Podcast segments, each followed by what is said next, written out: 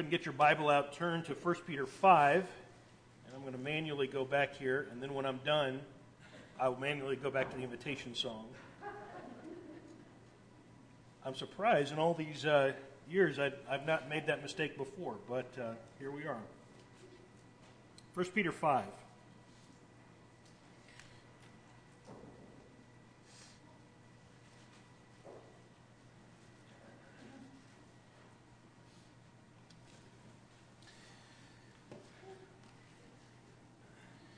So I've got a, I've got a few sermon ideas hanging around um, in my head, and I think the best way to describe it would be the British word cheeky, uh, cheeky sermon titles. One of them I've, I've uh, shared with you before when we studied Jonah was uh, worst prayers ever.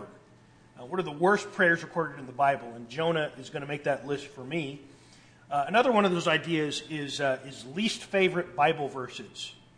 Um, everyone's got their most favorite, their most loved Bible verses, the ones you cross stitch and hang on the wall, the ones we post on Facebook, the ones we quote all the time. Okay, but I'm interested in what our least favorite verses are and just diving into those. Um, what are the least shared verses? What are the scariest verses?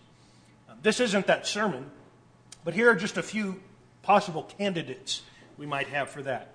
Ecclesiastes 12:14, God will bring every deed into judgment with every secret thing, whether good or evil. I don't think that's many people's favorite. The thought of judgment and God bringing out into the open every secret and evil thing, it's a, it's a scary thought. I think one of the most ominous sections of the entire Bible, I can't really boil it down to a single verse, but Romans chapter 1 is a pretty chilling chapter, um, the second half of it at least, where Paul excoriates a world that has turned its back on God against what God created them to do in every way they know how. And the refrain of the last part of that chapter is a very scary phrase. It says, God gave them up in the lusts of their hearts to impurity. Again, it says, God gave them up to dishonorable passage. Again, it says, God gave them up to a debased mind to do what they ought not to do. And what, what this chapter is saying over and over again is if people decide they'd really like to go their own way, if people decide they'd really like to live without God and do what they want, at a certain point, God stops resisting and says, okay, have it your way. And that's a very scary thought. What about Matthew 7:21? Not everyone who says to me, "Lord, Lord," will enter the kingdom of heaven. He goes on in a few few words. And that day many will say to me, "Lord, did we not prophesy in your name, cast out demons in your name, do many mighty works in your name?" And then I will declare to you, "I never knew you. Depart from me, you workers of lawlessness. It's a scary thought on Judgment Day. There will be people who said, I did all this stuff. I thought I was serving you. And Jesus says, No, you weren't. Well, one more candidate, which we, which we talked about a little bit last week, is 1 Peter 5.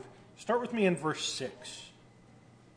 Humble yourselves, therefore, under the mighty hand of God, so that at the proper time he may exalt you, casting all your anxieties on him because he cares for you. So far, so good. But verse 8 says, Be sober minded, be watchful. Your adversary, the devil, prowls around like a roaring lion, seeking someone to devour. Resist him, firm in your faith, knowing that the same kinds of suffering are being experienced by your brotherhood throughout the world. So, while the central message of this text is quite encouraging cast your cares on God, um, fight, resist the devil, and God will help you win. But that bit in verse 8 about the, what the devil is like and what he's doing in the world is quite scary. He is prowling like a roaring lion seeking someone to devour. It speaks of the devil's appetite, his appetite for souls to devour, his skill in hunting down his human prey, and his power in doing that. And so, not only is the devil very real, he is also very fierce and very powerful. The thought of such a being existing and being active in our world, trying to infiltrate our minds, our homes, our churches, our children, is downright frightening. Uh, in his passage about the armor of God in Ephesians 6, Paul wants to drive home that the devil and his agents are, are not to be taken lightly. He says this For we do not wrestle against flesh and blood, but against the rulers, against the authorities, against the cosmic powers over this present darkness, against the spiritual forces of evil in the heavenly places. The New Testament says over and over again the devil is real and powerful and scary. Last week we talked about his efforts to influence and infiltrate churches. But today I want us to focus on something else that's true about the devil that I think is worth saying, which is while he is potent, he is not omnipotent. While he is potent, he is not omnipotent. While he is powerful, he is not all powerful. That the devil's power is strictly limited. Let me just show you two quick passages which speak to his limits. This is Hebrews 2 and verse 14. Since therefore the children share in flesh and blood, he, Jesus, likewise partook of the same things, that through death he might destroy the one who has the power of death, that is the devil, and deliver all those who through fear of death were subject to lifelong slavery. Jesus came to destroy the devil.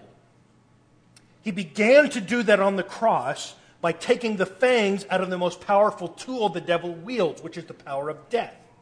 When he rose from the dead, the, the fangs were taken out of death. Which means, the Hebrew writer says, Christians are liberated from fearing the most fearsome tool of the devil.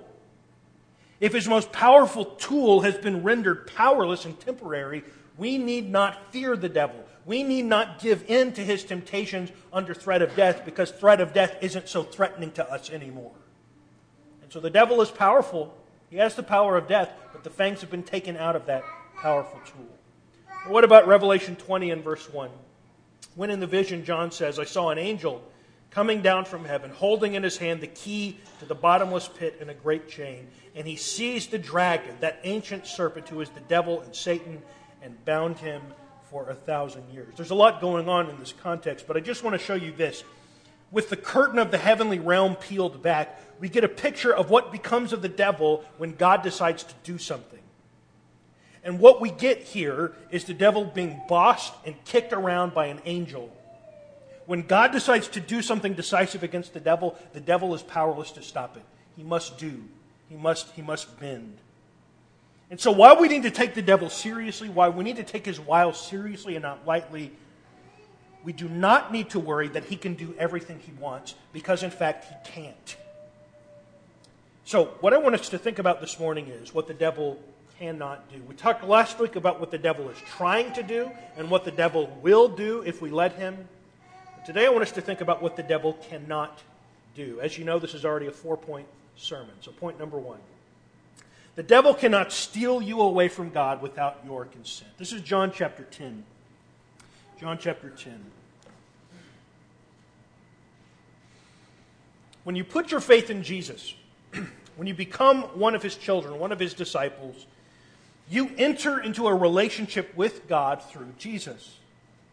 And Jesus says, as long as you stay there within that flock, continuing to live under the authority of Jesus, relying on his blood, correcting your course along the way, as long as that is happening, God will keep you safe. When you're in fellowship with God, we receive protection from the devil so that he cannot steal you away from God without your consent. This is John 10 and verse 27. John 10 and verse 27. Jesus says, My sheep hear my voice, and I know them and they follow me. I give them eternal life, and they will never perish, and no one will snatch them out of my hand. My Father who has given them to me is greater than all, and no one is able to snatch them out of the Father's hand. I and the Father are one. And so Jesus says, My sheep are those who hear my voice and follow me, verse 27. That's the definition of Jesus' sheep. We follow him.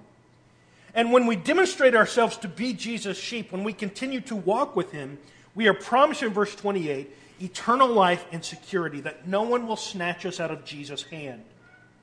No wolf or thief can take one of Jesus' sheep because they're more powerful or more cunning than Jesus. Verse 29 says the Father is totally on board with this protection plan of Jesus' sheep. That every promise the Son makes in verse 28 is backed by the Father in verse 29. Father and Son are on the same page. And so the power, the promise of Jesus is backed by the power of God.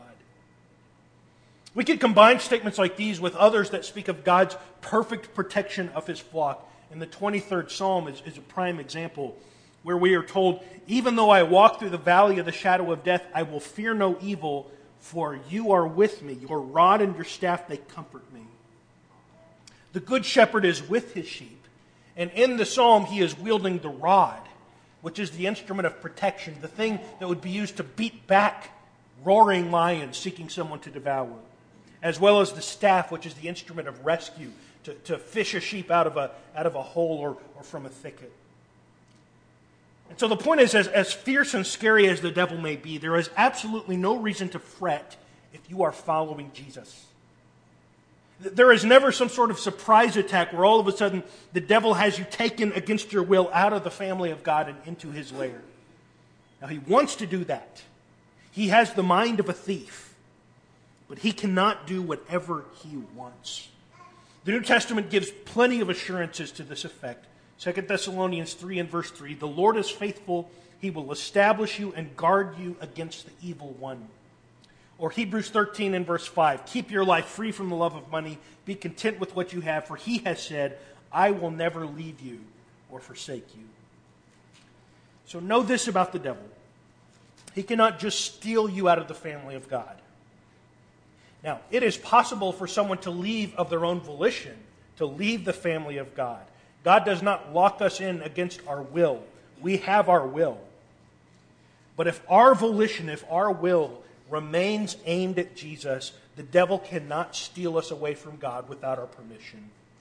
Jesus tells us this that we may take heart and to be encouraged and to go forth in confidence and not in fear. Which brings us to number two. Here's something else the devil cannot do the devil cannot make you sin. This is 1 Corinthians 10. 1 Corinthians 10.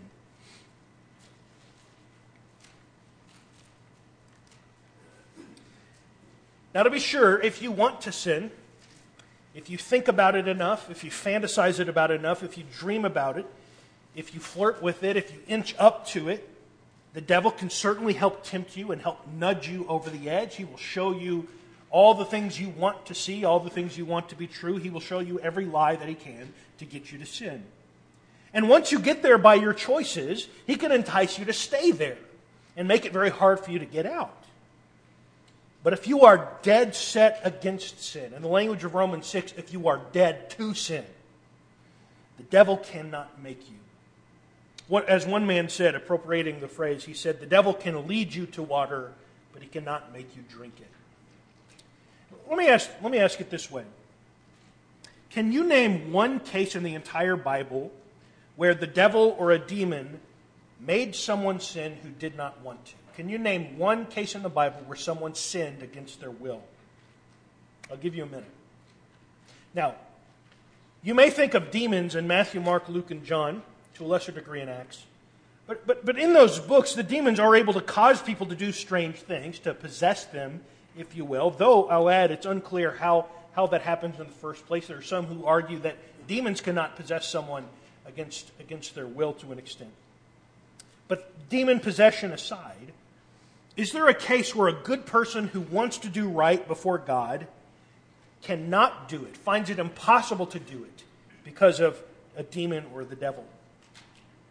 I am not aware of such a case.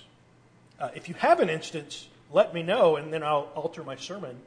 Um, but for the life of me, I can't find one. Here, here is a promise made to Christians 1 Corinthians 10 and verse 13.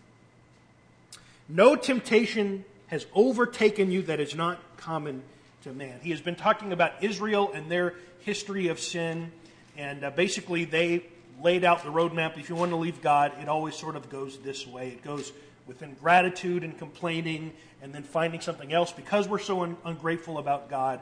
We seek, we seek fulfillment and meaning in other places. This is the common pattern of temptation. And so he says, No temptation has overtaken you that is not common to man. Here is what's always true, though God is faithful. He will not let you be tempted beyond your ability. But with the temptation, he will also provide the way of escape that you may be able to endure it. Temptation is common. But sin is never compelled by it. We can also show that about Israel in the wilderness. Time and again, he offers them chances to repent. They refuse those offers. But God says, I have always and will always provide the way of escape. Which means, of course, the old joke is dead wrong. The devil made me do it. No, he didn't. He cannot make you do it. He can show you perhaps why, why you should want to do it. He can entice you with it, but he cannot make you do it. The devil cannot make you sin. Which brings up number three, which is the devil cannot wipe out God's word. This is 2 Timothy 2. 2 Timothy 2.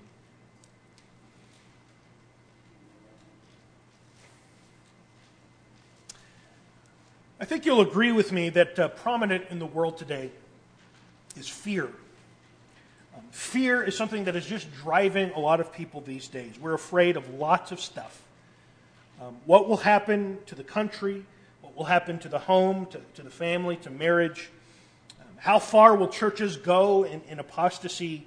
What will happen with health care, with the economy, with terrorism, with pandemics, with government intrusions? Um, the extent to which fear is warranted about any of those, I'll let you decide. But here is one thing you need never fear don't ever be afraid that the devil will wipe out God's word successfully. In 2 Timothy 2, Paul is urging Timothy to be a good soldier of Jesus. And he tells them this, tells him this, 2 Timothy 2 and verse 8.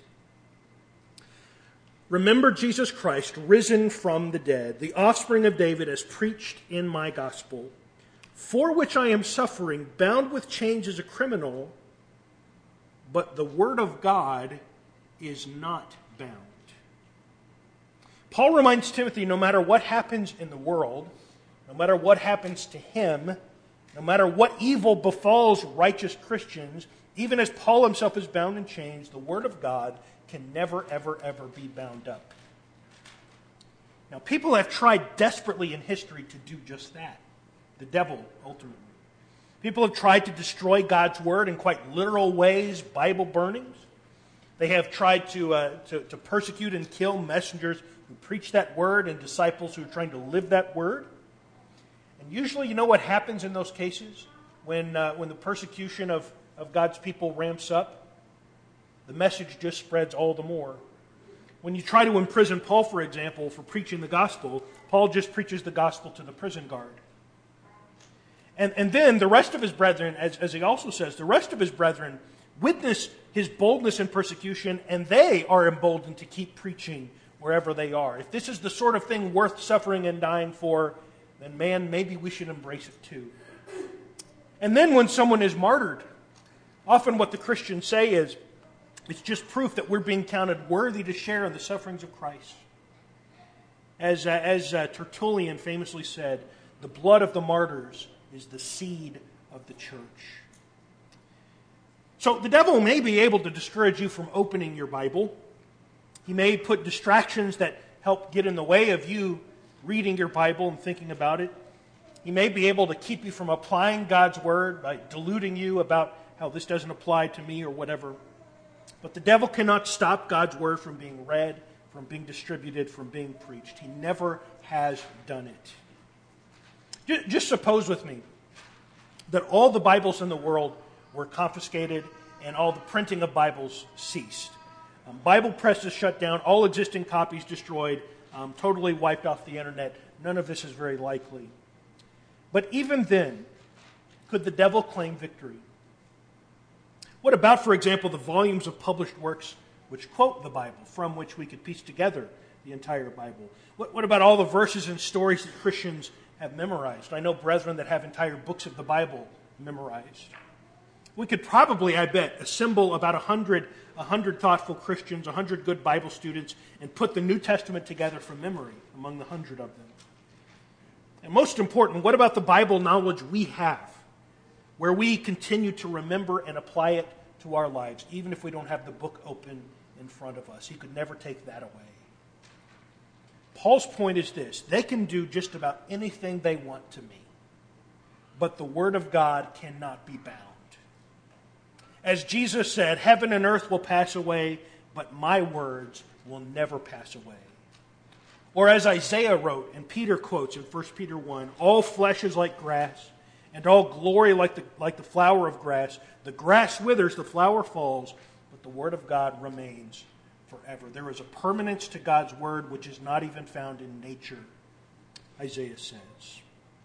The devil cannot wipe out God's word. Finally, number four, the devil cannot give you anything good. This is uh, Luke 15. Luke 15.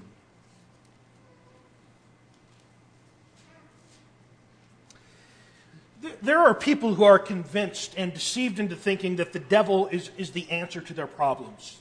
Now, when we put it that way, it sounds absurd. No one ever says that, that I think the devil's the answer to my problems. But it happens that people can reach a place in life where they are restlessly seeking for something that is not God. You know, often it's, it's a running away from God. And in that state of restlessness, seeking for something other than God that's going to make them whole, that's going to give them fulfillment, the devil is always right at hand, offering literally anything other than God. It doesn't so matter doesn't matter so much what it is as long as it's not God. They start thinking, people start thinking that life would be better if they walked out on God and His people, if they, if they could just strike out on some great and free adventure where they could do whatever they wanted with impunity. And what follows that is never good. And what follows is never that they find exactly what they're looking for and live happily ever after. That's never how the story ends. Whether it's in sexual liberation or in intoxication, whether it's in freedom from responsibility, whether it's the ability to indulge in things God, God defines as sinful. The devil convinces people there is a better life out there in those things, and it is never found. Jesus told a story very much like what I've been describing. This is Luke 15 and verse 11. There was a man who had two sons, and the younger of them said to his father, Father, give me the share of property that is coming to me. And he divided his property between them. Not many days later, the younger son gathered all he had, took a journey into a far country, and there he squandered his property in reckless living. So here's the good life get all the money that I can, and then go spend it in, uh, in recklessly and uh, maximizing my fun. Verse 14. And when he had spent everything, a severe famine arose in that country, and he began to be in need. And when he went, and, so he went and hired himself out to one of the citizens of that country, who sent him into the fields to feed pigs. And he was longing to be fed with the pods that the pigs ate, and no one gave him anything. When he came to himself, he said, How many of my father's hired servants have more than enough bread, but I perish here with hunger? I will arise and go to my father and will say to him, Father, I have sinned against heaven and before you. I am no longer worthy to be called your son. Treat me as one of your hired servants. And he arose and came to his father.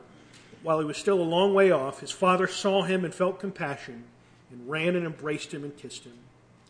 And the son said to him, Father, I have sinned against heaven and before you. I am no longer worthy to be called your son. But the father said to his servants, Bring quickly the best robe and put it on him and put a ring on his hand and shoes on his feet, and bring the fattened calf, fattened calf, and kill it, and let us eat and celebrate. For this my son was dead and is alive again. He was lost and is found. And they began to celebrate. Here's a story of a man who thought there was a richer, fuller life if he could just walk away from his father. And that's exactly what he did. But the story says he came to himself in the hog pen. One translation says simply, he realized he had been foolish, and he seeks to recover all he had resolved that he had given up.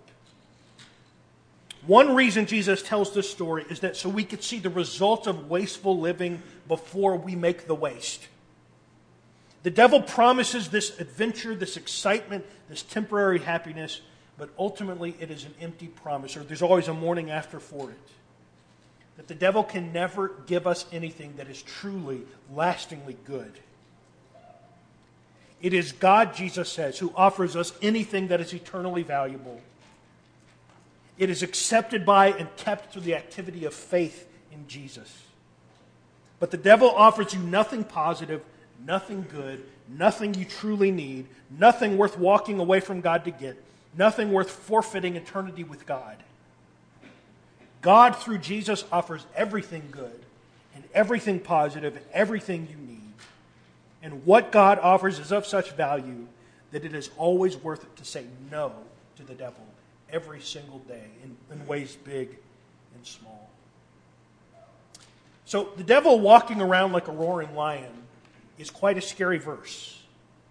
But as fierce and evil and wily as the devil is, he is not all powerful. In fact, when you get into God's flock, when you begin to understand the power of the shepherd, when you grow in your relationship to the good shepherd, actually the devil starts looking a little bit, a little bit laughable and a little bit wimpy. Not that we want to underestimate him, but you realize there are things he cannot do. That he could never take us away from God without our consent, and he could never make us sin, only tempt us to do so.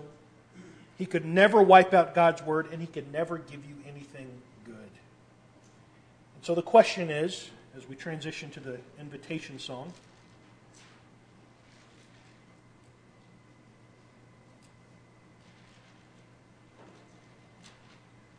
Here we go.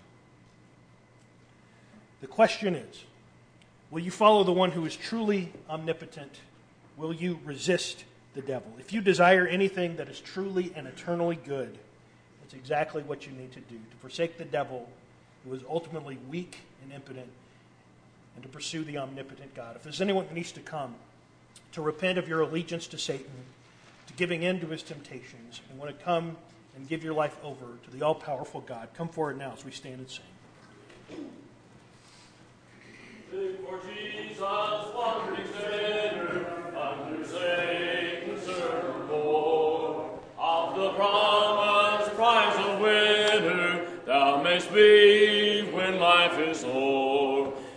For Jesus. Live for Jesus, give him all thou hast to give. On the cross, the